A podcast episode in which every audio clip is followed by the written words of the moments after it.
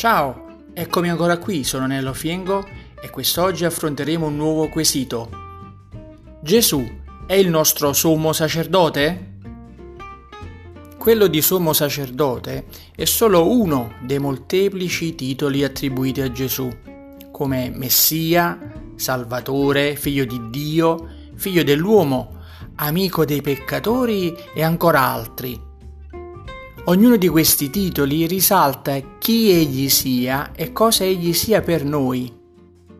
Nell'Epistola agli Ebrei Gesù viene chiamato sommo sacerdote. Il sacerdote era colui che offriva i sacrifici ponendosi come mediatore nelle cerimonie religiose tra il popolo e Dio. Per poter svolgere questo delicato compito, chiaramente il sacerdote doveva essere santo, cioè appartato dagli altri e separato dal peccato. La prima volta che troviamo il termine sacerdote nella Bibbia è al capitolo 14 del libro della Genesi. Abramo, l'amico di Dio, andò in battaglia per salvare suo nipote Lot, che era stato catturato dall'esercito di Elam. Al suo ritorno, Melchisedec, re di Salem e sacerdote del Dio Altissimo, gli venne incontro. Quest'uomo, il cui nome significa re di giustizia, benedì Abramo e il Dio Altissimo che gli aveva concesso la vittoria. In cambio della benedizione Abramo diede una decima, cioè il 10% del bottino di guerra a Melchisedec. Con questo gesto Abramo riconobbe la posizione elevata di Melchisedec quale sacerdote di Dio. Dopo molti anni, quando Dio diede a Mosè la legge sul monte Sinai, i Leviti, cioè i discendenti di Levi, uno dei dodici figli di Giacobbe, vennero distinti come servi del tabernacolo, ossia la dimora trasportabile nel deserto della presenza di Dio, la cosiddetta Shekinah, dal tempo dell'esodo dall'Egitto fino alla conquista della terra di Canaan. Tra i Leviti, inoltre, la famiglia di Aronne divenne nello specifico la classe sacerdotale.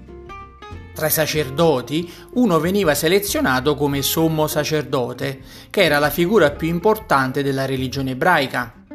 Questo sommo sacerdote entrava nel luogo santissimo, ossia la parte più interna del tabernacolo, una volta all'anno nel giorno dell'espiazione, quello che è conosciuto con il nome di Yom Kippur dagli ebrei per fare l'espiazione dei peccati di tutto il popolo davanti al Signore. Per mezzo di tutti questi sacrifici giornalieri e annuali, i peccati del popolo venivano temporaneamente coperti fino all'arrivo del Messia, il quale li avrebbe rimossi tutti completamente. Quando Gesù viene chiamato il nostro sommo sacerdote è in riferimento ad entrambi questi tipi di sacerdozio.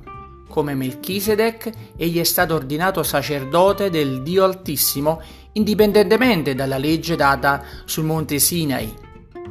Come i sacerdoti leviti, Gesù ha offerto un sacrificio per soddisfare la legge di Dio, non fatto di animali, ma dando se stesso per i nostri peccati. A differenza dei sacerdoti leviti che dovevano continuamente offrire dei sacrifici, Gesù ha dovuto offrire il suo sacrificio solo una volta, ottenendo la redenzione eterna per tutti coloro che vengono a Dio per mezzo di lui. Gesù è più grande di ogni altro sacerdote, tanto da essere definito il nostro gran sommo sacerdote, come dice la lettera agli ebrei al capitolo 4 al verso 14. E in virtù di questo titolo tutti noi possiamo accostarci con piena fiducia al trono della grazia per ottenere misericordia e trovare grazia ed essere soccorsi al momento opportuno, come dice la stessa lettera agli ebrei al capitolo 4 al verso 16.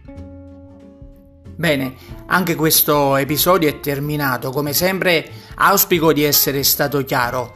Vi aspetto al prossimo episodio del mio podcast Solo Gesù Salva e che Dio vi benedica.